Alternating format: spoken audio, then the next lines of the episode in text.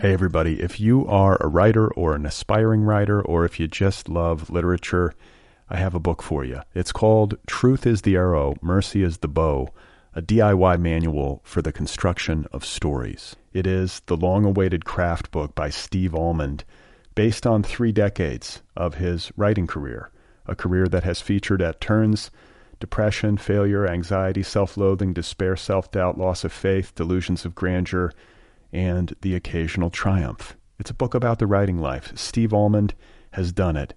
He has embraced it, the full catastrophe, and he has lived to tell about it. The Boston Globe says, quote, This isn't just a book about writing, it's a book about honesty. And Richard Russo calls it, quote, one of the best books on writing I've ever read. It's also the funniest by a country mile.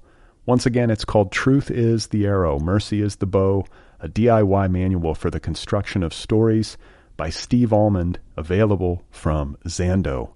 Go get your copy right now, wherever you buy books. Hey, you guys, this episode of Other People is brought to you by Stitcher Smart Radio. You can hear this podcast while on the go with Stitcher Smart Radio, a free news and talk mobile app available right now for your smartphone. And hey, when you download Stitcher, you have a chance to win some money. Downloading is quick and easy. Just find Stitcher in the App Store, download it, it's free, it takes just a few seconds, and then when you register, hit the promo code box. It should say, Tell us how you heard about Stitcher. Where it says that, enter the promo code Other People. When you do that, you're automatically entered to win a hundred bucks. The latest episode of the program will then be waiting for you in your favorites, and you'll get access to a ton of other amazing content, always available on demand with no syncing. That's the Stitcher app. Go download it at Stitcher.com free of charge, available for your iPhone, your Android, or your tablet computer. And don't forget to enter the promo code Other People when you register. This is an app. You can apply it. Go and get it. Oh my God. You are not alone. You have found other people. You and I have a friend in common. Every stupid thing that a writer could do, I've done. I think it's really beautiful. Big stated what? Struggle, you know? It was incredible. You know, it's like your head exploded seeing what was really there. And now here's your host, Brad Listi. Just one person at just one time. Right. Okay, everybody, here we go again. This is it. This is other people. This is coming together at the last possible moment. This is potentially worth sharing. How are you today? It's nice to be with you. I'm Brad Listi here in Los Angeles. My guest is Juliet Escoria. She has a new book out called Black Cloud. It's available now from Civil Coping Mechanisms. Uh, we had a good talk. You're going to hear it in just a second. Uh, what am I doing? I'm back in town after a weekend of travel. I was down in Louisiana, as uh, I think I mentioned on a previous episode or two. Uh, I was there for a family wedding this past weekend. It was a good time. Uh, you know, the traveling part can be a little bit chaotic. American Airlines, on the way out, uh, they screwed up our seat assignments so that uh, we were scattered all over the plane. Despite the fact that I had purchased them and selected seat assignments together. So it was me, it's my wife, it's my three year old daughter, uh, and then suddenly we're all over the place, and that led to uh, some emotional disturbance. My daughter started crying on the plane. You know, she was scared that we were going to have to sit apart, and it was crowded on the plane. People are trying to board. Uh, you know, I'm trying to flag a, a, flight attendant. It's hectic, and then I started tweeting uh, angrily at American Airlines as this was happening, which is not something I normally do. I'm not the kind of person uh, who likes to issue customer service complaints publicly on social media. But, uh, you know, I'd heard from friends of mine that it actually can be helpful and that you get a faster response, you know, on social media than you might if you're like calling customer service, which is always a nightmare. So, you know, I don't even know what I was hoping to do uh, maybe I was hoping for uh, like free airline tickets or something, a cash reward, which I did not get. So anyhow, it was beautiful down in Louisiana. We got perfect weather, and uh, You know, life seems easier down there. But then life always seems easier whenever I travel, wherever I go, because usually uh, when I'm traveling, I'm in vacation mode, fully or partially. You know, some form of vacation mode mentally. So, you know, life in that circumstance is objectively easier for me, and then I think I project that feeling onto whatever place I'm in. I think that's what's happening. Is there a way to uh, like actually quantify this objectively? You know, I'm sure that life is easier in certain places than it is in others. It's easier to live. But then again, you know, you have miserable, drug addled, suicidal, plastic surgery millionaires living in mansions, and you have uh, people living in comparative squalor in like third world countries who are singing and dancing and smiling and seem uh, to be more spiritually centered and, and seem to be enjoying life to a greater extent. I don't know how it works. Do you know what I'm talking about? I'm not trying to say that the people who live in comparative squalor wouldn't like to have a better standard of living. I'm just saying they seem happier sometimes. How is that possible? You know, uh, it's like a change in location does not equal uh, a change between your ears. It's that whole thing. But it's tempting to think that it might. It's always tempting. So uh, I got to hang with my family down south. I have a huge family. And in a wedding context, it's a, it's a little overwhelming. I feel like I got about 90 seconds with everyone. I barely talk to anybody with any degree of depth or substance. You know, I have dozens of family members, aunts and uncles, cousins, friends of cousins. Everyone's drinking, everyone's eating. It's hard to wrap your head around it. And it's hard for me, uh, personality wise, to function in that kind of social environment. You know, I'm a social person. I can be social. I can talk, obviously, uh, to people. But when there's that many people, I get overwhelmed. When it's that loud, there's a band playing, people are dancing. I'm trying to like shout talk to somebody who's half deaf. it's too much. I prefer a small group, but I, you know, at the same time, I also uh, I, I, love weddings. Got to see my cousin uh, Amy get married. She married a very good guy named Phil,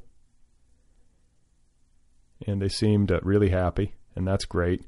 Uh, my dad got a little tipsy. That's always funny to see. He almost never does that, and uh, he was giving me shit uh, because I left. I left the reception before he did. I checked out before he did uh, I had to go check on my daughter, who was back at the hotel with my brother in law. So, anyhow, uh, I'm back in Los Angeles after two consecutive weekends of travel, which uh, is tiring. It's nice, but it's tiring. And this trip to Louisiana also represented for me uh, the end of an incredible string of family obligations. It's been a very busy year for me in that respect. We had my in laws out here uh, for the entire month of February. Not staying with us, but they were in Southern California. And then we had my little sister here, and then my brother in law and his girlfriend were here. And then my older sister came out with her kids, uh, her three girls, her, her, uh, her husband, uh, and then uh, my wife's birthday, which stresses me out because I want to do a good job. Uh, I want to make her feel properly celebrated. And then there was this wedding just nonstop since February 1st. All good stuff, all good people.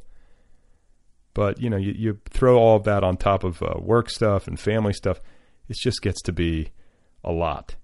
And now I am uh, fatigued physically, emotionally, and spiritually. I need time to renew myself. I need uh, I need some quiet time. I need a spa treatment. I need to I need some time to podcast is what I'm saying. Just me and my microphone and you. Hey everybody, if you are a writer or an aspiring writer or if you just love literature, I have a book for you. It's called Truth is the Arrow, Mercy is the Bow, a DIY manual for the construction of stories. It is the long awaited craft book by Steve Almond based on three decades of his writing career a career that has featured at turns depression, failure, anxiety, self loathing, despair, self doubt, loss of faith, delusions of grandeur, and the occasional triumph. It's a book about the writing life. Steve Almond has done it. He has embraced it, the full catastrophe, and he has lived to tell about it. The Boston Globe says, quote, This isn't just a book about writing, it's a book about honesty. And Richard Russo calls it, quote, one of the best books on writing I've ever read. It's also the funniest by a country mile. Once again, it's called Truth is the Arrow, Mercy is the Bow, a DIY manual for the construction of stories by Steve Almond, available from Zando. Go get your copy right now, wherever you buy books. My guest today, once again, is Juliet Escoria. Her new book is called Black Cloud. It's out there now from Civil Coping Mechanisms. We had a very nice, very easy, very candid conversation, and I think you're going to enjoy it. That's my prediction. So here she is, folks. This is Juliet Escoria, and her new book is called Black Cloud. I am in what is my study, um, and it's a mess right now because I'm cleaning out my closet, like the literal cleaning out my closet, not the figurative. what are you? Why are you doing that? Just spring cleaning? Um, yeah, and I'm moving, so that has something to do with it. But I'm not moving for a few months. I just like getting rid of shit. Yeah, so. me too. Yeah, I'm, I'm with you on that. I like to purge. Yeah. So where are you moving to? And wait, where are you? Um, where are you in Southern? I'm in San Diego, Okay, yeah. And and where are you moving to? um, to West Virginia. No. Oh, so you're moving to West Virginia, and you're da- are you dating Scott McClanahan? Maybe. Possibly. Yeah. I think you can confirm that on the internet. Um, so I'll just stop being coy. Okay, and you're going to West Virginia. Yes. How do you feel about that? Because that's, I mean, San Diego seems like the more, um, what's the word I'm looking for? Preferable? Yeah. Normal? Yeah, yeah. I mean, or it just seems like softer, maybe a, a friendlier climate. You know, West Virginia. Uh, there's a certain edge to it. Are you are you nervous about moving to West Virginia? Um, yeah, but I feel good about it because, like, I grew up here, and what you said, it's nice and soft, and like that's nice. I needed to like come back here because I was living in New York before this, um, but I didn't want to stay here for that long, and I didn't really care where I was going after like I had stayed here for a year or two. I just figured that life would kind of figure it out, and that happened. So now I'm going to West Virginia, and that's a weird thing to do, and so that's appealing to me. And I don't know, I kind of like West Virginia. Like I think it'll definitely be a change, but I'm looking forward to it. West, And West it's a Virginia, cool it's beautiful. It's I've hiked, Yeah. I've hiked through West Virginia, so uh, I I know the terrain intimately, or at least the part Yeah. the part of the terrain that the Appalachian Trail goes through. It's a, it's a gorgeous place, but it also, um, you know, I've also seen like the wild and wonderful whites of West Virginia. Like there's some some crazy shit happening in those hills. Yeah, there definitely is. It's it's not like well, it is like what you'd think of, um, but also not at the same time. Yeah. So what are you going to do? What are you going to do out there? Do you have like a plan, or is it just I'm moving? Um, well, I'm gonna start applying for jobs at like colleges around there because they have a bunch, and then it's not like New York or something where there's a million academics. Um, so hopefully it won't be too hard for me to find like at least an adjunct job or something. And if not, I figured I'd work at the Hot Topic at the mall. Yeah. Well, and you, what, what's the hot topic at the mall? Oh, that's kind of a joke. Oh. Um, you know, you know what Hot Topic is, right? No. It's like it's like mall goth type stuff where you get like your punk rock T-shirt and like your runs with scissors T-shirt, and then you wear it because you're an individual. Okay. Yeah, I get that. I mean, I do, I've never seen it, but I understand the general. Uh, I think you should go buy some clothes from Hot Topic, Brad. It'll it'll add some edge to your life. something I'm sorely in need of. It seems, but uh, no, I feel like I, I, feel, I do kind of feel like that. I feel. I mean, just the fact that I didn't know what hot topic was, I think, speaks to a lack of edge. well maybe you just haven't been to enough like indoor malls. Maybe that's the. I mean, I don't know. I'm from the Midwest. I've done some time in some indoor malls, but it was more like Oh. It was more like Orange Julius and like Sbarro. Okay. Well, I recommend you go to your local Hot Topic and buy yourself some Manic Panic hair dye. Okay. Okay. So uh, I, I want to. I guess I want to find out more about your life. Uh, Okay. San Diego, where you were born and raised. I was born in Australia, but I was raised here. Do you have an Australian parent? Um, no, my parents moved there after they got married because they thought it sounded fun, and then they lived there for I think it was five years. And then um, they didn't want to raise me there because they thought Australia was sexist, and also they missed America. Okay, so do you have Australian citizenship? No, but I could, but I'm just like too lazy to go to the whatever it is, the consulate. I think that you have to go to. Wait, but okay, you were born here. You were not born there. I was born in Australia. Yes. Oh no shit. Okay, so But my my dad, he wanted to make sure that I could be president if I wanted to be president, so he made sure that my status was a U.S. citizen born overseas. But technically, I can have dual citizenship, but I'm just lazy. so you have no desire to like go down there and expatriate or anything. No, I want to. I just know how I am, which is like I can't even take my shoes in to get like new soles, so I can't. I like I don't see myself doing that, even though I really want to, and I wish that I would. Yeah, I mean, I you know, I I lived down there. I did a semester abroad, and it's funny that your parents found it sexist because I did too. Yeah, And I'm not usually. I mean, not that I'm uh, some sort of. Uh, you know, a hugely insensitive person who doesn't care about such things, but my antenna isn't always up in that direction. Like I'm not, uh, how you know, you know what I'm saying? Like I'm not. yeah. You're not paranoid about that kind of shit. I'm not looking for it, you know. But like Yeah. when I was down there, I was like, "Holy cow!" Like the way that the guys in my uh, dormitory treated their girlfriends at this college that I was at was like noticeably less respectful than what I was used to back home, and like, the kind of treatment that they um, gave their uh, girlfriends would never have been acceptable to women in the United States. Yeah, I mean, I haven't spent much time there. I went there like after I graduated college for all of ten days, um, but I've heard things from other people that confirm my parents' ideas. Yeah, I mean, I don't know. I'm sure there might be some Australians listening who would con- contest that, but it could could just be cultural stuff. You know, so- Yeah. the thing about it is that uh, sometimes there's things that you know, there's cultural shorthand and ways that people deal with one another that might seem really horrible to us, but that you know the women down there don't find offensive. Is that a possibility? Yeah, I'm sure it is. I mean, there's, you know, two sides to every story, so Yeah. So okay. that would make sense to me. So you came back with your parents to San Diego, and you spent your the rest of your childhood. Well, we went first. We moved to Arcata. Um, my dad was teaching at Humboldt State. Then we moved to Columbus, Ohio, and then we moved to Scottsdale, Arizona, and then we moved here. And that was when I was eight, and we've stayed here since then. Wow. So your dad's an academic. Um, sort of. He's he's an env- environmental engineer, but he was working as a professor, and he currently is now. But now he's teaching like weird business classes. So, and he also consults um, for engineering. So he does both. What do engineers do? This is yet another thing. not, Um, not only am I clueless about like hot topic, but I have a friend who's an engineer. What the what the fuck does an engineer Well, do? he's an environmental engineer, and so like I know that one of his big clients is a dry cleaner, so he'll go to the dry cleaners and like um, like where they're going to buy new property and tell them if it's um, hazardous or not, and then he'll do tests and tell them how to clean it up.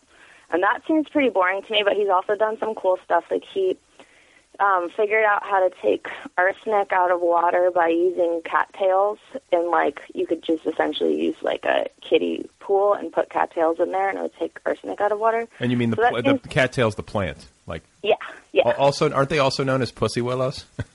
Um, I think pussy willows are like a plant with like little puffy flowers, but I could be totally wrong on that because I'm not a botanist. yeah, y- yet another thing I'm unsure of. But okay, Yeah. so your dad's a smart guy, Yeah, he's smart. And And he also tries like he's a hard worker, like really, really hard worker. do you have any of that? And do you have any, do you Um, have any of his scientific bearing?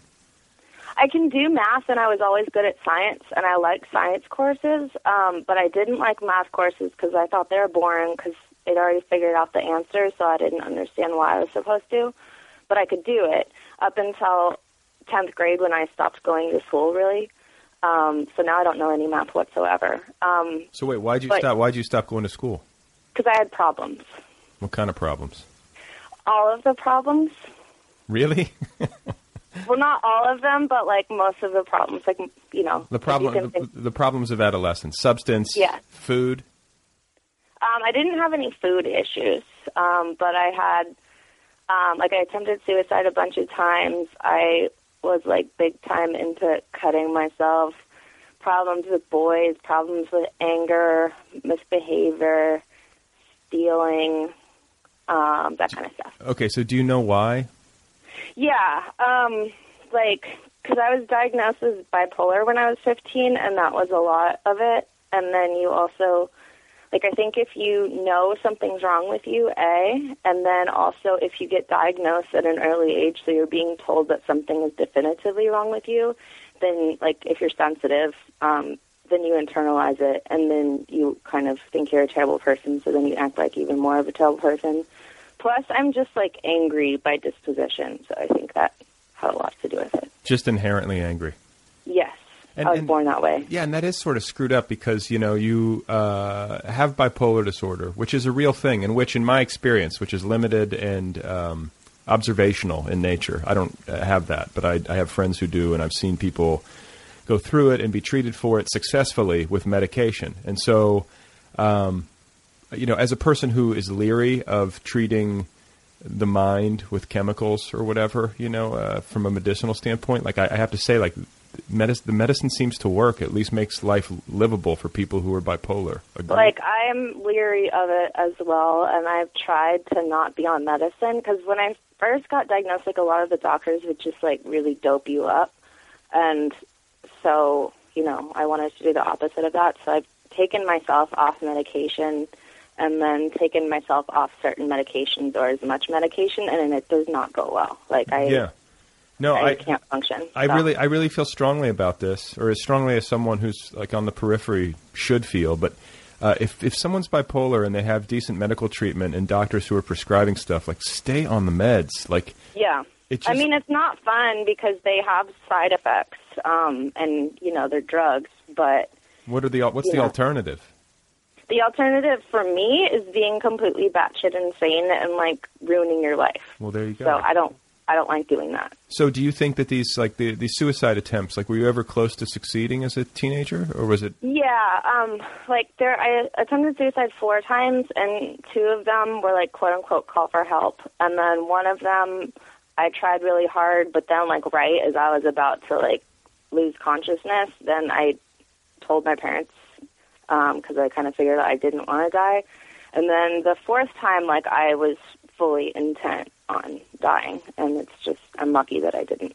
So. What, what? How did you? What were you trying to do? Were you taking pills or? Yeah, yeah. If I had known at the time that how um like unreliable pills are as a method of suicide, I probably would have done something else and I'm really glad I did not know the statistics on that. So Yeah, that's heavy, man. And I feel like um, it, I, I don't know if you heard my conversation with uh, Jennifer Michael Hecht. I believe I'm getting that name right, but she. she was the one that did the book about the suicide thing. Yeah, it's called Stay. Yeah. Yeah, that was a really like I need to read that book. It's a terrific it book.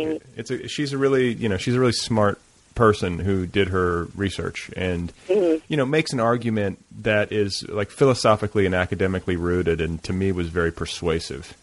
Yeah. Um, because you know obviously when you're talking to people even like you know we know each other we've met a couple of times but obviously we're not close and uh, you hear somebody about somebody attempting to take their own life and you're immediately like don't you know like Yeah. even somebody you don't know it could be a complete Well- stranger standing on a bridge and you would be like don't do it or, or I would hope someone would say that but that that seems to be the emotional reflex Yeah, I mean that's um, a reason why I like finally stopped. Is I kind of like got that that even if someone didn't love me like as a person, then they would be affected by it, and it's like devastating. Like I had a friend who committed suicide a few months ago, and we weren't close, but it really kind of fucked with me. And so like it took a long time for like the suicidal thoughts to go away, but I stopped acting, and um, when I was 18, I think was the last time. God your parents must have been uh, crawling up the walls Yeah, I mean they had it pretty bad, and they're both like really, really nice people. So it's something that I felt extremely guilty about for a long time. Yeah. Well, and, and was this like a, a? And this was directly related to bipolar. Like, were you in a manic episode or a manic phase, or Um, or, yeah, or, like or some, de- depressed? Like, how does it work? the most dangerous is called a mixed state, which is where you kind of have both. Like you have the impulsivity of the mania, but you also have the negative thoughts of the depression.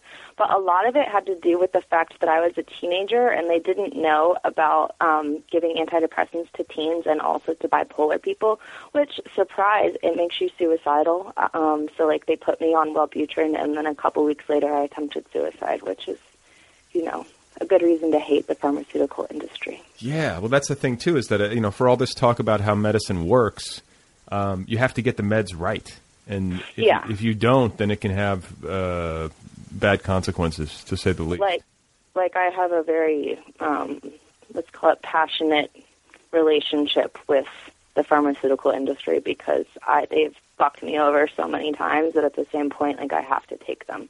Yeah. Well, I mean, I think of like, I mean, just to like point to a popular literary example, it's like David Foster Wallace was on those meds for years, which in hindsight kept him alive. Uh, and then he goes off of them, and then his receptivity to them diminishes, and then he couldn't find something that worked. It was it was just like this tragedy, you know, like his brain chemicals were just so fucked, and Yeah. um, I, you know, and I feel like he, you know, he felt foggy. These side effects were bothering him, but I I feel like it's almost like people who have to deal with this can sometimes trick themselves into thinking like I can do without the meds, and it, I don't know. Well, I mean, you like I have to look at it as a genuine illness, which is if you had like a physical illness, you would just have to take your medication whether you wanted to or not. And so, Right. Good. I like that. yeah, it took a it took a long time for me to get there, but I got there. okay, so uh, you stopped going to school during this period as, as, as a high schooler. Yeah, I was I like went from normal high school to this continuation school that was 4 hours a day and then I went to this weird boarding school for bad kids. And then I went to a school where you had to go 1 hour a week. And by that time I was a uh sophomore when I should have been a freshman. So I I mean a senior. So I just got my GED. Okay, and did did uh, you know as you were recovering from these attempts and you were getting uh, like were you, I'm assuming you were in therapy of some kind. Yeah, I was in therapy. And then the weird boarding school I got sent to was a therapeutic boarding school.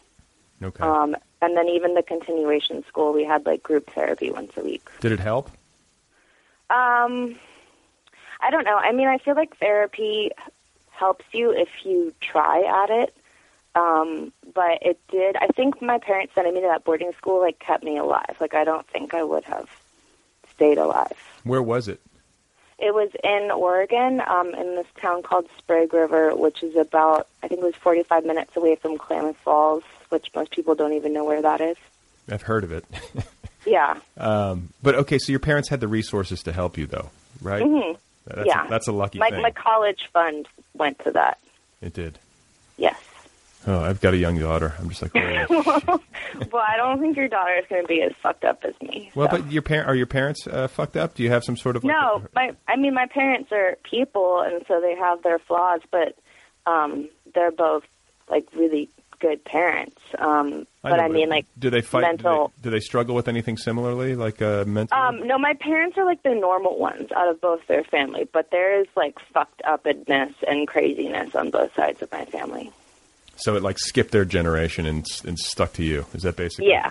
Thanks. Yeah. Thanks. Yeah. Oh man, I've seen that happen before. I mean, and, you know, every family's got a little bit of that, but some families I think have high concentrations, and then especially when you have two people who come together and get married, and they both come from families like that, then the genetic predispositions there. Yeah. Um, did you did you indicate this way from a young age, or did it all sort of emerge as an adolescent? Like, were you normal? Um, I was like, like I said, I was born like angry, like I was a cranky, cranky little kid. Um, but then from like kindergarten, like once I got in school, I was really, really good, and I succeeded at like everything sports. I had friends, I had perfect grades. Um, and then around fifth grade, like when I started to hit puberty, it started to like slowly go south. And then ninth grade was like when everything just kind of exploded. so, and this anger. hmm Do you have an, uh, do you have a after uh, all these years of uh, dealing with it and uh, you know the therapy and whatnot? Like, do you have a handle on it? Like where it comes from? Um, Like what- most of the time, What are you angry about?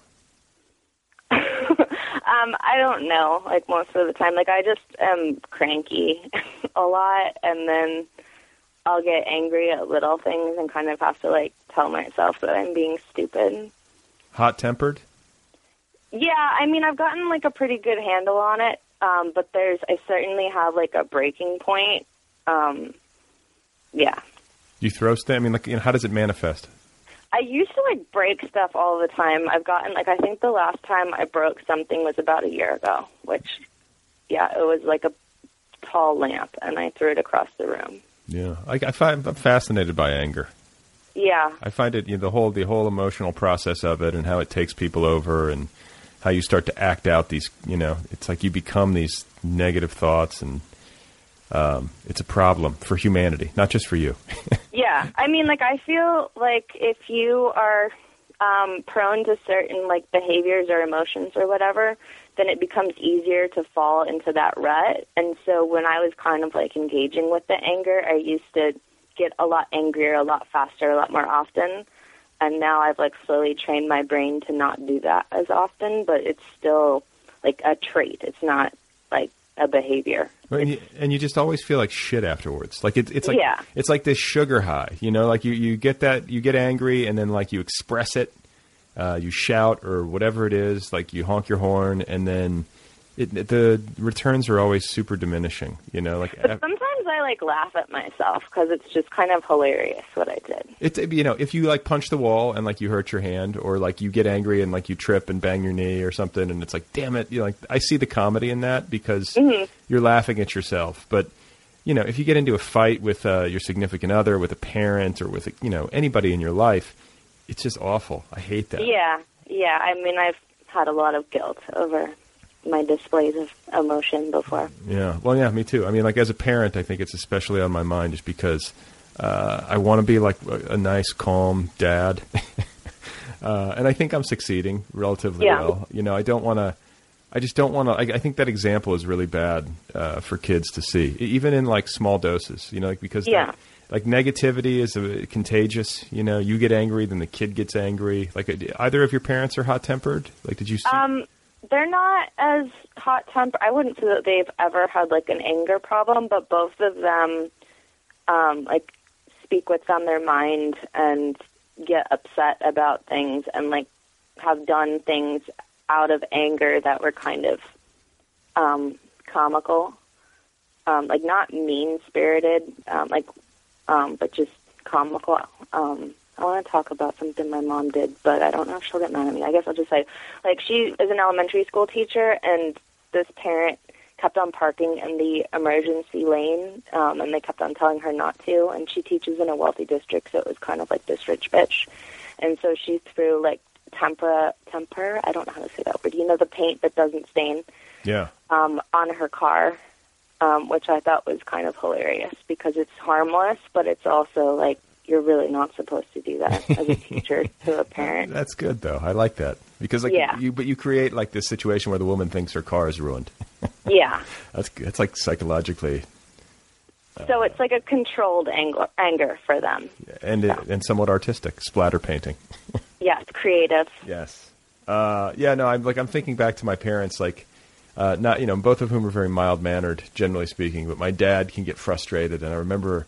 Like and it's like the little things, you know, very sort of Clark Griswoldy things. Like be like all like I remember he used to freak out about packing the trunk of the car because we had too much shit when, when we would go on road trips. And I remember we were outside of this hotel, and he was trying like you know we're all young kids, so he was the one who was packing up the trunk, and he could not get the bags in, and he couldn't shut the trunk, and all of a sudden the car starts bouncing, and he's like. He's just like frantically like pushing this bag, like almost like he's giving the car CPR. Do you know what I'm saying? Mm-hmm. and like cussing. I mean, it's just like you know that sort of shit is funny. Do you think you have an anger problem, Brad? No, no, but I, I you know, I've got. You don't seem like you would, but sometimes people surprise you. No, I mean, I, I, I, I don't, but I, I have had, you know, I'm a human being, so I have moments where, like, I, I am short, uh, or I'll raise my voice just a little bit. Like, I don't like any of it. I don't think it's, Yeah. I don't think it's good to speak in anger. I don't think it's good to act in anger. It's not effective. It's, you know, Yeah, that's the main thing I've learned is like like like I'm definitely an impulsive person. Um so when I get upset, I just try not to say anything or react yeah. until I've caught myself. Well, no, I mean that's like the my, my general mode is like if you're angry, you shouldn't uh, communicate, which like, isn't necessarily always what people how people operate or how we, you know, I've been told to operate. You know, it's like express yourself and blah blah blah. But if you're in a state of anger, you're you're feeling hot uh, under the collar at all. Like it's not a good idea. You should wait. Like get out of the room, go for a walk, cool off. Don't send that email. Don't send. Yeah, don't send the email. I've learned that the hard way. And you know, um, the only time that I think like, and this is sort of this is another thing I need to fix is like if I'm on a, a customer service call. There's something really easy about being inhuman to customer service representatives, and Yeah. and I think it's inhuman not only uh, on the part of somebody like me who might be like uh, unnecessarily rude or angry because you know I have a genuine, uh, you know, um, problem. You know, I have a genuine case to be you know to be made that something's not right, and so I'm calling this customer service representative, and I'm angry or I'm being not nice, and that's shitty. But what I also Well, I mean, like, I think anger can be powerful too, because sometimes you need, like, I try not to be shitty to the person because usually they have absolutely nothing to do with the thing that I'm upset about. Um, but sometimes you're not getting what you need, and so then you need to speak to a manager, and sometimes you need to act like a bitch That's to right. talk to the person who's going to fix the problem. Well, that's what I was just going to say. Is that like the the inhumanity of the situation is twofold. Like one, it's shitty to be um, impolite, no matter how justified you might be. Um, you know, it's just not good to do that. But the the other side of the coin is that you know these people who work in customer service are essentially like human shields for for the executives who make these decisions and who are ultimately responsible or often responsible for the problem. And Yeah. so they're not the ones down in the trenches dealing with the customer. It's these people who are making like eight bucks an hour. And I don't know. I've always imagined. And that seems like really shitty to treat someone like that bad because Right. they're just doing their job. exactly. But it, it's also frustrating because it's like put me on the phone with someone who truly deserves my ire. You know. Yeah, exactly.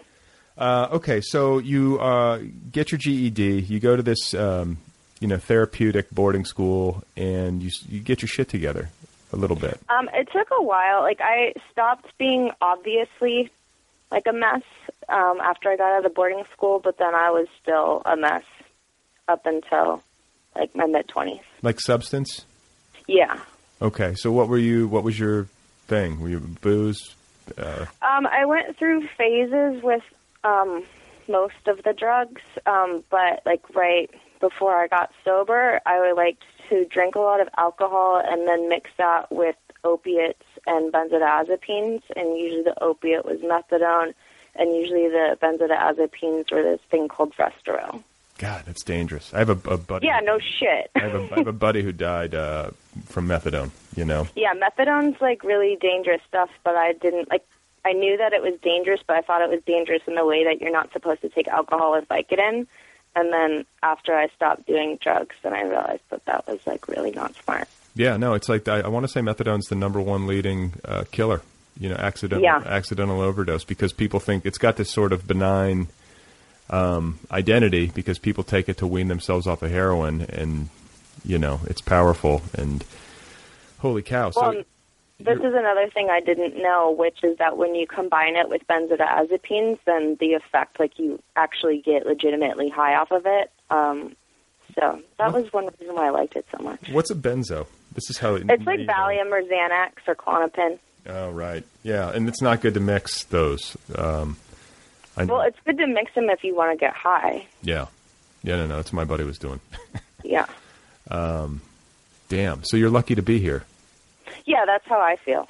so and and so like with regard to the mental illness and the meds that you were taking to maintain your bipolar disorder and then you you start throwing in all this booze and all these pills and uh, you know god knows what else like that must have had an effect um, yeah. What kind of effect do you mean? well i just mean like couldn't it undermine the medicinal impact of the meds that you take to to uh, help your bipolar like did it ever make you swing back into some sort of manic state or Um, I think, like, mostly I was self medicating and that I was just, like, so dumbed down um, that I didn't really go anywhere. But in, like, 2007, I stopped taking my medication, and so I was, like, drinking, like, around the clock to kind of um, try and get rid of that. And that was bad because a lot of times the alcohol would just do the opposite. And instead of bringing me down, it would just give me the fuel to get worse. God, man. Okay, and so uh, what about the writing? Like, uh, like uh, when did you start to nurse like a literary ambition in the middle of all this? Was like writing Um, was writing some sort of therapeutic activity for you, or I like I had this idea of myself that I never wanted to be a writer, and it was just something that sort of happened. But then I went through like my old report cards and papers somewhat recently, and realized that that was not the case.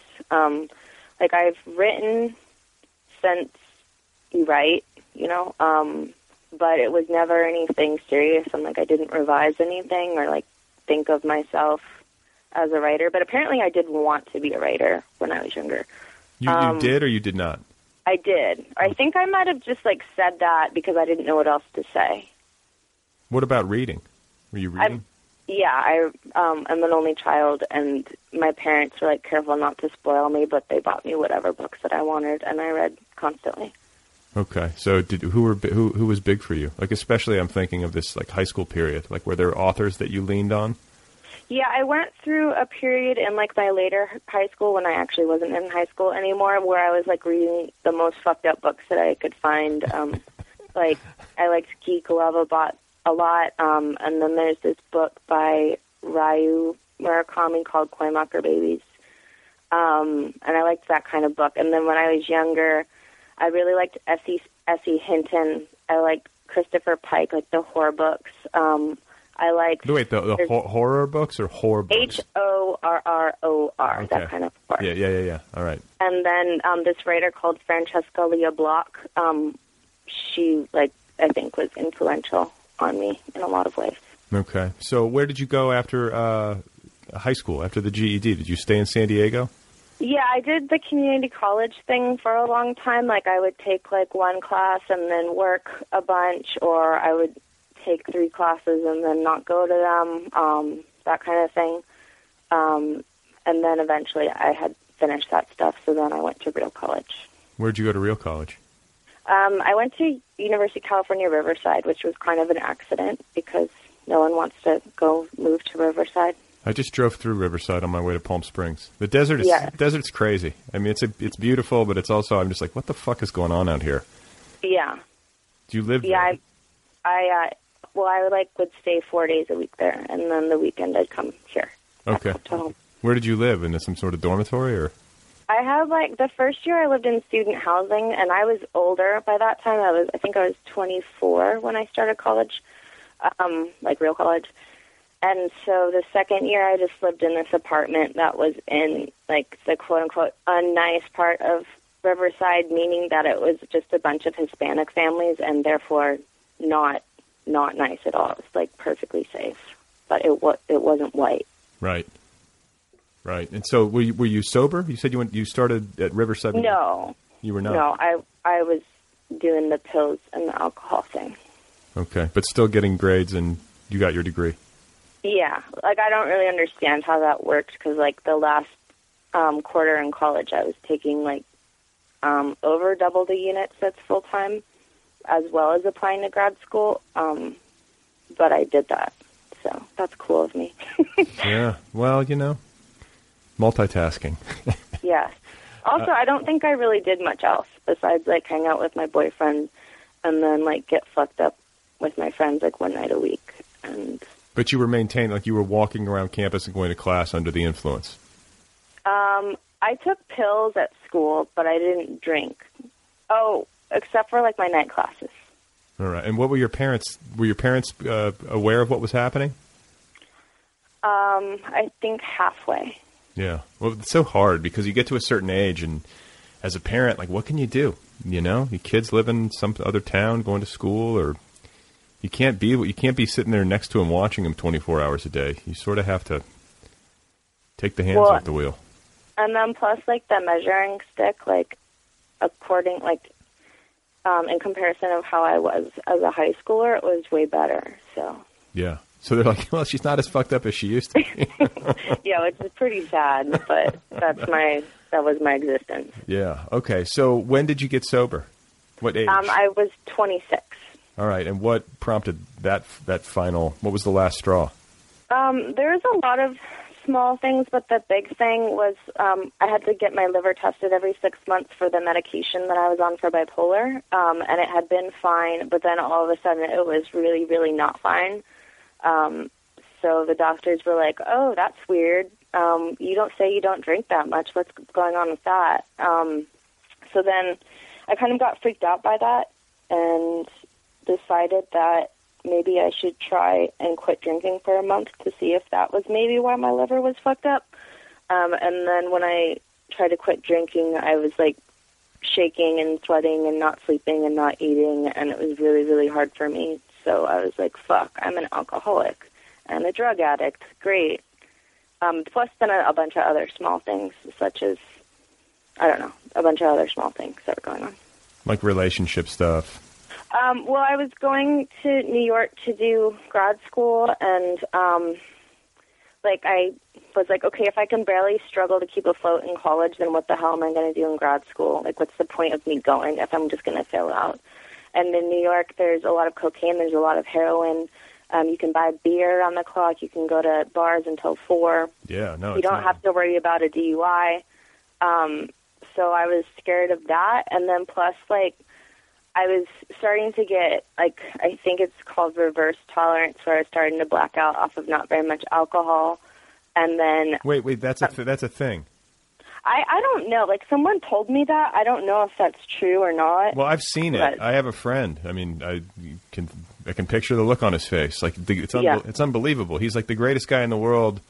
Uh, with one or two beers, but they're like the third beer, it's over, and like he gets this Well- like thousand yard stare and just turns into a moron.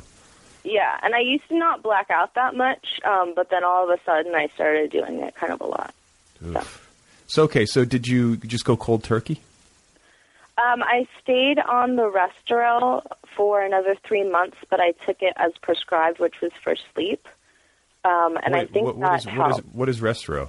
It's a, it's the same drug family as Valium and Xanax, but um, it's usually used for sleep. But it also makes you feel really, really good.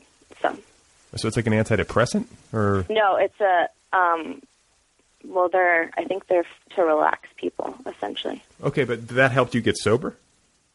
Um, no, it was like like people recommended that I didn't take it, but I wasn't sleeping, um, and I also wasn't like really ready to give it up. But I think it helped because like I didn't go to rehab or anything, and I think I should have. Um, so I think it made the withdrawal like not as bad as it would have been otherwise. Did you do like uh, any group twelve step stuff? Yeah. You did. Okay, that's good. That's that. That seems therapeutic. I'm always. I mean, I, I think there's a, a lot of different ways to skin the cat, but I'm always a little bit leery when somebody just gets sober on their own because it's such a big cat to skin. Well, I've seen people do it, and they seem to do it pretty effectively. But for me, I'm not like disciplined enough on my own. well, and it's but, but it's also like you need some support and you need some Mhm. you need some therapy because if if you're at the point where you're getting sober, then you've been through some shit and you've done some shit that you probably regret and like you got to parse that and you know I don't know that's how I yeah, I mean, I think like 12 step groups for most people who go to them are really tough because you don't like most people don't like listening to rules. They don't like being told what to do. They are um don't like the idea of brain, being brainwashed or whatever, like even more so than the average person. But if you can get past that, like it was immensely beneficial to me. Did you get spiritual or were you spiritual beforehand? I was like a complete atheist um, beforehand, and now I don't know what like the answer to that. Like I believe in something. Um, Just a higher I think I, I think I am spiritual, but I just don't want to admit to it because I don't like that word. right. I think that's what it is. It's freighted with all sorts of Yeah. meanings and uh, judgments and whatnot. I've- yeah, it makes me sound like an asshole white person. Well, and it's also like yeah, exactly, or some sort of like um, quasi bohemian, or you know, uh, like I, like the where I am with it is uh, I don't know, but that also means that like I don't know that there's not anything. Yeah, I feel positive that there is something. I just have no idea what that something is. yeah, I think it defies language, and I think like Yeah. there's some some sort of connectivity. You can sort of feel it, and uh, you can feel like you're connected to something larger. I don't know. I think that's yeah, and it's.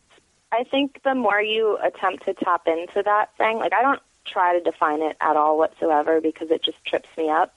Um, but I think if you try to tap into that thing, then it becomes more and more obvious that there is something there, or at least that's how it's been for me. So do you do anything? I mean, I, I'm assuming you go to meetings or something like that, but do you have do you have like any kind of uh, practice that helps you stay on the straight and narrow, or keeps you from, you know, falling into a funk? It depends. Um, I mean, I do pray, but I don't know what I pray to, and it's not like conventional prayer language that I use. Um, so I don't really know if I'm just talking to myself or what, but that does really help me. Um, Do you, do you experience tangible results? I've experienced things that seem like too coincidental to um, be coincidental. Okay, pray for me. Okay. and I mean, like, that word, of course, is like fraught with things. Like, I grew up really not liking religion, and like the word God, the word prayer, they all made me cringe. Isn't so, it's amazing how human beings can ruin words. You know? yeah. We- Yeah. we- I don't like it either, and but I think like just being aware of the the fact that you don't like it and being aware of these um, unhelpful uh, meanings, you know, is that's half the battle right there. Yeah, and I mean, like, it wouldn't be a word if it wasn't a useful word. And so it's like, well, what else are you doing? Um, it's not praying. So why don't you just say you're praying and get over your stupid little thing about it? Yeah, but it does need. I mean, it's like the word God. You know, like it's a. I don't know. Like, it, there's a part of me that's like, we should we should just start over. Like, no more using that word because it's not helping, Yeah, or it's it's it's hurting more than it's helping, and everyone's laying claim to it. And and then like I've also you know because I've I've in the past described myself as an atheist. But usually more of like in some sort of like posture, like I'm I'm like defending my like lack of religiosity or something. But I think that's what I was doing when I identified as an atheist. It's just like, whatever, fuck you, there is no God. That yeah kind of- well yeah and it's like it's like i feel like people who are super hardcore in that direction are the other side of the coin of people who are super hardcore in the religious direction like yeah. just i don't know i don't know uh, i think everything is interconnected i think that's demonstrable i have no idea what is causing that to happen but i'm properly awed how does that sound That sounds good. I agree. I mean, I feel like it's arrogant to try and think that we know everything. Um, yeah, I feel very similar to you. okay so uh, you're headed for new york uh, Mm-hmm. or did you get sober in new york Um, I spent the first 25 days of being sober here in San Diego, and then I drove across the country, and then on my 30th day, I ended up in New York.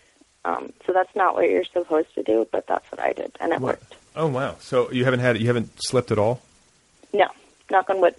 Knock on wood. Good for you. Congratulations.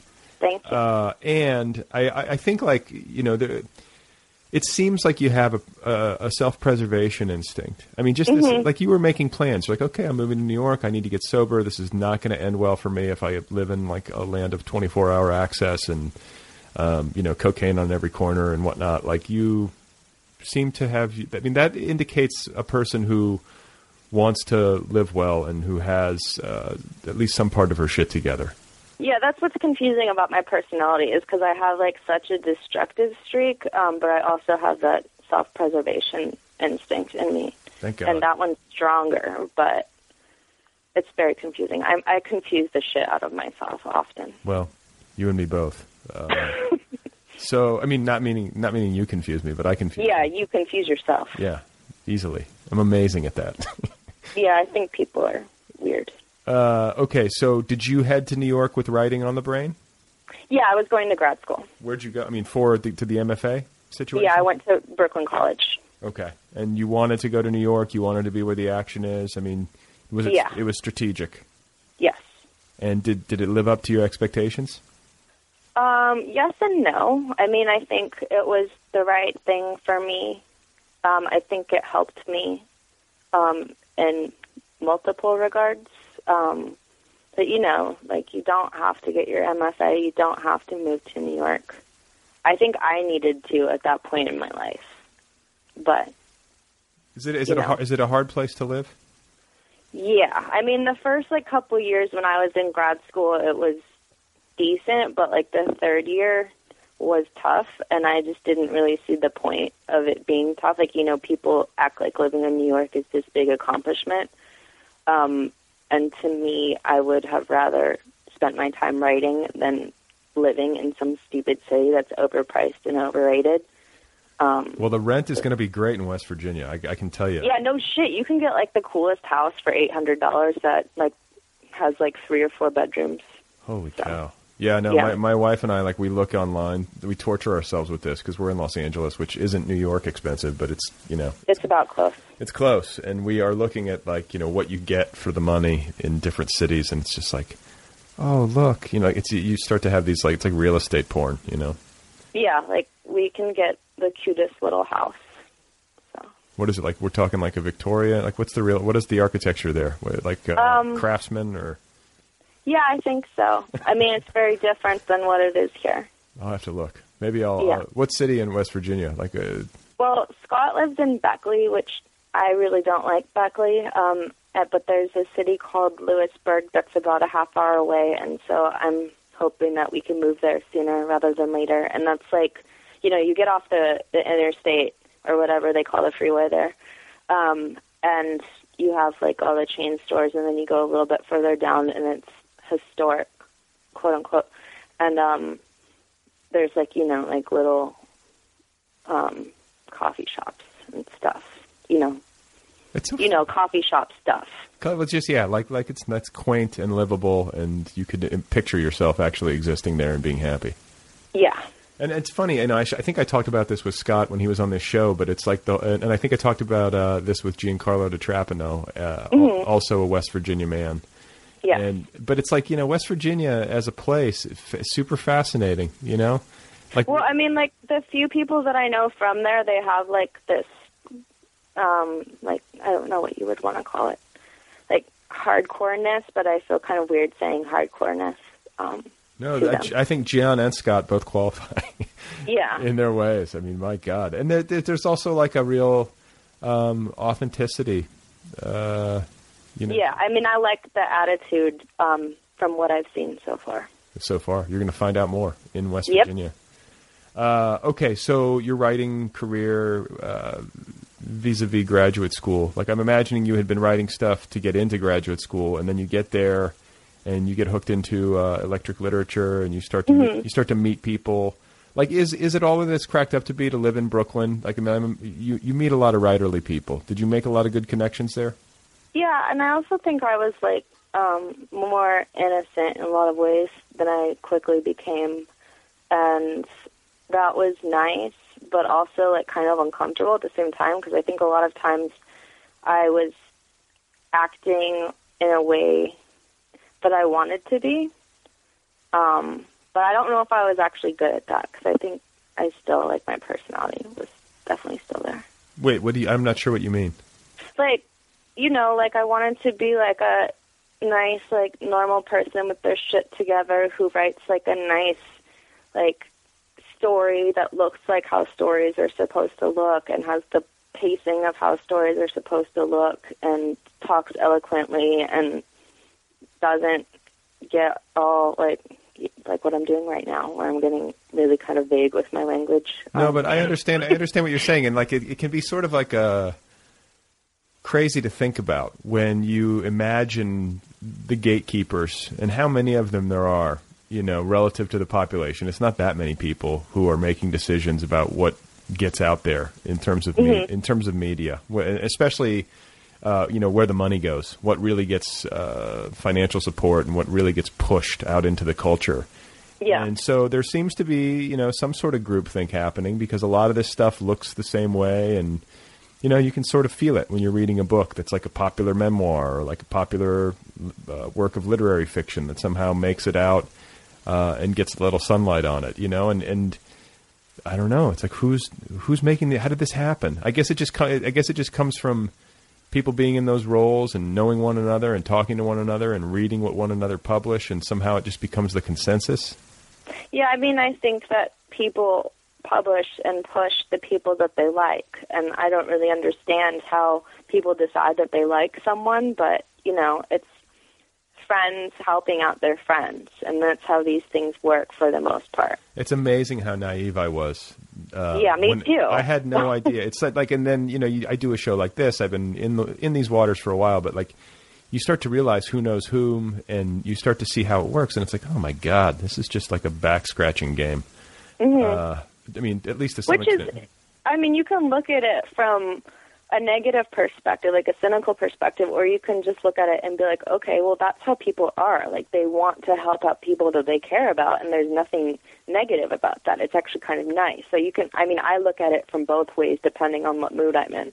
Yeah, no, me too, me too. And I just, I guess the thing is, is that like, you know, it becomes a game of privilege at a certain point, or in some Yeah, in some definitely. respects, and it's like who you know, who you've had access to, and um, you know, hopefully the quality of the work is paramount. But sometimes, Sometimes it's just not. Like, some of the stuff that people is telling me um, is good is just, like, not good. Like, well, and it's No. also and it and it becomes a game of splitting hairs because there's a lot. Like, let's face it, like there's lots of work that is, uh, uh, you know, has merit and is worth pushing. But it's like the person who, you know, went to prep school or could pay the, the New York rent and got to know so and so who gets the push. I guess that's just the way how the, that's how the world works in any business or any. Well, and even things like internships. Like if you intern at the Paris Review, generally you came from a privileged background already. Sure. So Yeah, I was just reading about Peter Matthiessen who just died, and you know he came from money, and uh, George Plimpton came from money, and it was just like this. I mean, it's got a great literary tradition, and, and I don't mean to bag on those guys because I think they were um, good. They sounded like good dudes, you know. But it's like, man, and and then you just think of the names of publishing houses. It's like family name, like Simon and Schuster, you know, like yeah, those are just rich families, and they just were like, you know what, I'm going to take some of this money and start a publishing house, and you know, make books and spend my summers in the Hamptons or whatever. yeah. Um, and it's always been that way, or you know, and, and it really hasn't been around much longer uh, than 100, what, 125, 130 years, and it's semi-present form, you know. Yeah, I don't know. That sounds about right to me, though. Um, but I do think it's changing. Like, do you feel like a part of any kind of like a, I don't know, any kind of significant ch- change in literature? Like, I, I'm not, I'm not saying that you feel like you're spearheading it or something, but Well, when I started at um, my grad program in 2009, like that was when people started talking about the death of literature and the internet is ruining things, ebooks are ruining things, that kind of shit. And I feel like since 2009, the attitude has changed significantly, and people are kind of seeing that it's not destroying it, it's just changing it. And that change is definitely interesting to me. And I respect people who um, whose work reflects that and like actually think about the reader and what the reader wants now as opposed to what the reader wanted 50 years ago. yeah, Um, so that's interesting to me. yeah, I'm, And, I'm with you on that one. yeah. Like, why would you not respond to it? It's like, and I guess you know you saw this with like writers like DeLillo and, and David Foster Wallace, like responding really deeply to like television and literature, and you know, that's what Mm-hmm. I think it's just respectful. Like if if you are writing the way that someone wrote in the 70s, then you're a fucking asshole. And so maybe you should like try and think about what other people's attention span is doing and what they want and not just try to like jerk yourself off. Yeah, yeah. Well, and you know, it's funny is that you say that, and then uh, I hear myself agreeing. Like, uh, but at the same time, like when I, like part of my na- naivete when I came out into the world of publishing, uh, you know, from graduate school or whatever, is that I had this really antiquated view of publishing and sort of had this idea of how the business worked that was rooted in some sort of like you know fantasy of uh, days of yore, like the golden age, essentially. Yeah, I mean, like I did too. I wanted to go get my MFA in New York. Like, of course, yeah. So Yeah, and then you know, make all this money and get to live in some foreign country and write books, and it's a nice fantasy. yeah, it sure is, isn't it? But then again, also I knew, like I had heard and I had known that if you want to make money and have a glamorous lifestyle, then you probably shouldn't be a writer. yeah, but everyone's heard that. But so, you always think like, I'm I'm going to defy those odds. It's going to be Yeah, true. And you know, I would love to see that. Like they they really need to be uh, uh, more transparent about the money. I want to know who's actually doing it. There's you know, Yeah, I would like to know that as well. especially in literary fiction. There's got to be like you know, literary fiction, literary nonfiction. Maybe there's like what 500 people, mm-hmm. maybe less, maybe more. I don't know. Be interesting to know. So when it comes to uh, Black Cloud and the writing of, uh, was this something you were working on at Brooklyn College? Um, I had written, uh, I think three of the stories while I was in that program, maybe more. Okay. Um, and I wasn't really thinking of doing a short story collection. And you were, I mean, but when you were writing, I mean, you mentioned thinking of the the reader and um, something all writers could stand to do more of, you know. But like, how did that factor into the composition of the book and the stories in it? Because it's tough material, you know, it's gritty. Um, you're, Yeah. you're asking readers to go to some pretty dark places, but um, you know, in in, ter- in terms of its uh, structure, in terms of the way you deliver, like, was it a reaction to um, you know the world we live in now and the internet and whatnot in a really explicit way? I think like without me intending to, but then um like once I saw what I was doing, I went with it more because I thought it was a good idea and what I'm talking about is just making things short and to the point and like as quick as you can get them to go without leaving stuff out. Yeah. Well, yeah. I mean, I'm doing. I'm thinking now of this like blogging that I've been doing, and it's on such a short turnaround, and it's nerve wracking to me because I always feel like there's you can always cut more. Like- yeah, I read your thing about the the um dude on the t-shirts. I really liked that. Yeah. Well, I mean, that one I feel like I I spent time on and pared down, and that was like over several days. But when I don't have enough time to compose, and I'm doing it in like quick turnaround in like 24 to 48 hours, um, I'm always feeling like I should have taken more of a knife to it. And then you reread it and you see all that you left on the bone, and it's hard to, to you know, it's just really um, painstaking work. You got to, you know, I, I'm thinking of Sarah Manguso, who I had on this show. I don't know if Uh-huh. you, have you ever read her stuff. No. I feel like you would like her because, like, Okay. talk about paring it down. And then I just read uh, Jenny Offill's new book. hmm Uh, Yeah, Jenny was one of my teachers at Brooklyn College. Oh no shit! Well, her new book Yeah. is her new book to me is like the best. Uh, Yeah, I really like her as a person and a teacher, so I want to read that. yeah, no, it's it's uh, to me. I, I have great admiration for it as a work of fiction. It does everything that I want like a work of fiction to do, and you just feel like I didn't. Did you see that HTML giant like anonymous review of it? no. It was like kind of bullshit because it was anonymous, um, and it like was talking. It was essentially taking that book and saying, like, here's what's wrong with academic lit, and that seems like such a cop out and such a cheap shot to me, and I thought it was dumb. No, because okay, you you know, like I've I've been trying to figure out what it is that I respond to in books, and I think it's Mhm. I, I love when writers are sort of writing for their lives, and I know that can sound a little melodramatic, but it's the truth. Like you feel you feel the urgency, and you know, Yeah. and when there's an urgency, like uh, in you know, if the writer is coming from a place of emotional urgency, then there's an urgency and a vitality in the writing itself. Um, Mhm. I also like when there's a very thin membrane in between uh, the work, if it's fiction, and the author's life. I just do. Yeah, That's just I agree. I want. I don't. I like when I'm like, okay, this is their life, and they're just making art with it. But I know that this is their life, and I definitely got that sense with uh, Jenny's book. Um, and it was just, it, I don't know, it just felt so emotionally powerful. And she does this uh, POV switch at the end, and you know, she just happens to work in academia, and she's a writer. And I don't think it's, Mhm. I don't think it's fair to denigrate it as like academic fiction or whatever, because you know, I know there is such a thing, and I know that there are iterations of that that can be annoying, but I don't know. Department of Well, Speculation she- isn't one of them. She struck me as a very strange woman, and I mean that in like the best way because I don't like people who aren't strange. Like I don't like people who are trying to be strange, but I don't want. I don't like boring people. Surprise! Like that, I don't think that's a unique thing. Um, yeah, and I don't think she's faking it or posturing. So yeah. she's brilliant. So, um, um, you know, what else? Like, do you feel like now that this book is rolling out, like uh, we were talking a little bit before we came on the air, like it's a little nerve wracking once the once it's you released it into the wild and it's no longer you know uh, on your hard drive exclusively. Yeah.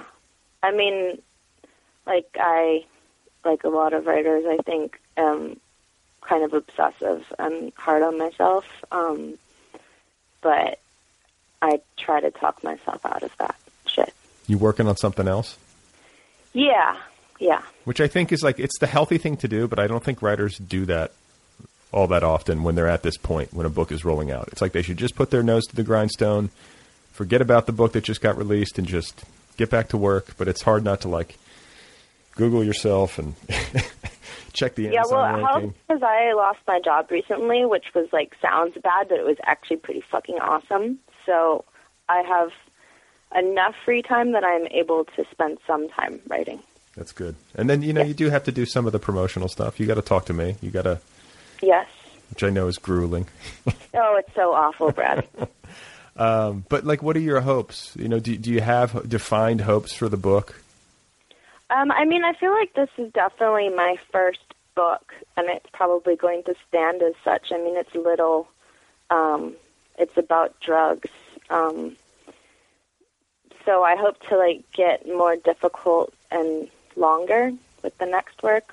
Um, so yeah, I mean, but I I write- like this book. I think other people will like it. I think hopefully they'll respond to it. You going to write a memoir? Um, I don't, not like a traditional one, and it's definitely going to have like fiction in it. Okay, I get that. I mean, yeah, you're just going to spin it a little bit, but all memoirs fiction anyway. But I mean, Yeah, you- but I mean, like this is deliberately going to be okay. Here is fiction, and this is not. you're going to start. this- you're going to start flying. Just- Yeah, and then here is something that I'm not going to tell you whether it's fiction or not fiction, and it doesn't matter. So deal you- with it. Are you pretty prolific? I mean, do you feel like you can get No. No. Scott, Like, I mean- Scott McClanahan. I want I want to find out why that dude is so prolific. Have you seen him work? Like, he's he's really really obsessive and like he's like it's his compulsion okay, um and like i like writing i feel the need to write i feel more engaged when i'm writing than almost anything else or anything else um but i don't constantly need to do it the way he does he's he's doing it constantly. constantly Wow. There's a, what there's a name for that. I want to say Stephen King has this thing where like it's compulsive writing. I mean, uh, graphomania i think yeah, yeah, yeah, yeah. He's getting like ten thousand words on the page a day. It's just it, to me that seems just completely insane. it makes me extremely jealous Yeah, me too. Like like I'm happy that he's working because it makes him happy and I'm a big fan of his work and I want him to continue to make amazing work but at the same point I'm just like fuck you can I have some of that Who's this? St- Scott or Stephen Scott King? Oh, okay. I don't Stephen King I don't he's not on my radar I all the care. but all the graphomaniacs of the world. Yeah you know. can I can I have it Yeah. some of your drink Well, and I know, I mean, it's, I- you know, I'm sure there's downsides to any kind of, there's always downsides to any kind of mania, but I've made like uh, similar comments about people with like ADHD who just have all that energy. and, like, You know, I can be sluggish and just mentally weary, and it's like, God, man, these people never turn off. Like, and they can get four hours of sleep, and you know, uh, I used to, you know, I think people sometimes get like competitive about uh, stress, which I've been guilty of in the past, and I find that as I get older, it's like I, I want at least seven hours of sleep every night, at least if I can get it. Like I'm, Yeah. I'm, I'm, that's not a badge of honor for me that like I can run on five hours of sleep the way that I used to talk about it, and, and I also have trouble sleeping, so it's just like glorious when I'm actually rested, and I feel like I do better work, but. Uh, I feel like I might be at a disadvantage because I have fewer hours in the day to be productive or something. Well, that's another thing. Is Scott has really bad insomnia, and I used to have insomnia, but the medicine that I'm on now makes me sleep most of the time just fine. Like lately, I haven't been sleeping as much because not only do I have the book coming out, but I'm also moving and getting married and jobless and unemployment. It's like kind of fucking with me, like the Wait, the you're money getting part. you getting married? Yeah, Oh my God! Congratulations! I didn't realize it was an engagement. thanks. Wow. All right. Well, you know, maybe uh, we should do like a newlyweds episode when you're in West Virginia. Uh, yeah, we're gonna have some interesting fights. oh my God! Yeah, just like you know, go for the walk. That's what I'm talking about because. Uh, you know, two emotional people, two uh, talented artists. You know, you get it's uh, you got to make sure you monitor that.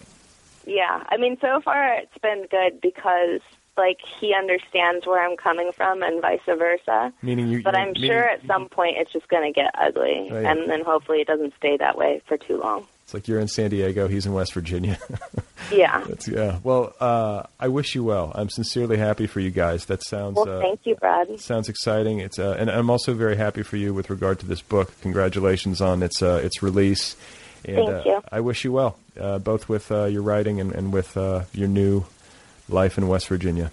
Well, you too. I really like what you've been doing with the other PPO. Okay, there you go. That's Juliet Escoria. Go get her book. It's called Black Cloud. It's available now from Civil Coping Mechanisms. You can find her online at julietescoria.com. She's on the Twitter where her handle is at Juliet Escoria. She's on Instagram. She's on Facebook. Go track her down over there. Thanks to Kill Rock Stars as usual for all the great music. Be sure to check out killrockstars.com. Uh, don't forget to go get the app, the free official Other People app. It's available now wherever apps are available. It's the best way to listen to this program. New episodes automatically upload. You don't have to do anything. Uh, best of all, you can access premium content via the app. Every single episode, the entire archives, uh, all for only $2 a month or $4.99 for six months of access, or uh, I believe what, $7.99, $8.99 for the full year. It's very cheap and uh, it's the best way to hear my conversations with authors like George Saunders, Tom Perrotta, Cheryl Strayed, uh, Sheila Heti, Roxane Gay, uh, etc. Tons, hundreds. You can access all of that within the app. You get the app, you sign up for premium right there within the app, and then you have everything everywhere you go at your fingertips. How is that for uh, convenience and value? So that was a nice uh, podcast, I felt like. That was a nice episode. I felt like we got a good one. Juliet and I. And, you know, to be honest with you, I usually feel that way after I have these uh, phone calls or these in person interviews. My only criteria, really, and I always say this, uh, you know, not on the air, but when I'm talking about the show, my only criteria, really, for making any kind of uh, evaluation is honesty or a genuine attempt at honesty. As long as that happens, I feel good about things. And I feel like I usually get that from people. Unless they're fooling me.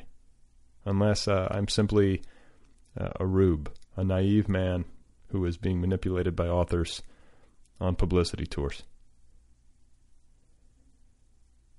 Is that what's happening? Maybe I'm just a rock in the mud that people step on as they ascend uh, the Mountain of Fame. I have no idea. Please remember that Roald Dahl died of leukemia and that the word ghetto originally meant foundry. That's it for now. Thanks again to Juliet, uh, Mrs. Scoria. Go get her book.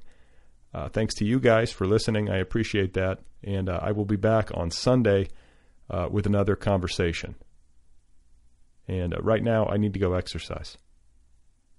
That's how I feel. I feel groggy. I need to go uh, move around. I need to wring myself out need to break a sweat. Uh, you know, I'm one of those people. I need to be wrung out on a regular basis. I always tell my wife this. I have a theory. I say, you know, if you don't break a sweat on a regular basis, then it's it's like not flushing the toilet of your body. it's how you get rid of toxins. It's how you regulate. You know, these toxins they build up in your body, and you have to flush them out. So if you're not exercising, that is tantamount to not flushing the toilet of your body. Flush the toilet of your body, is what I'm saying. All right, that's obnoxious.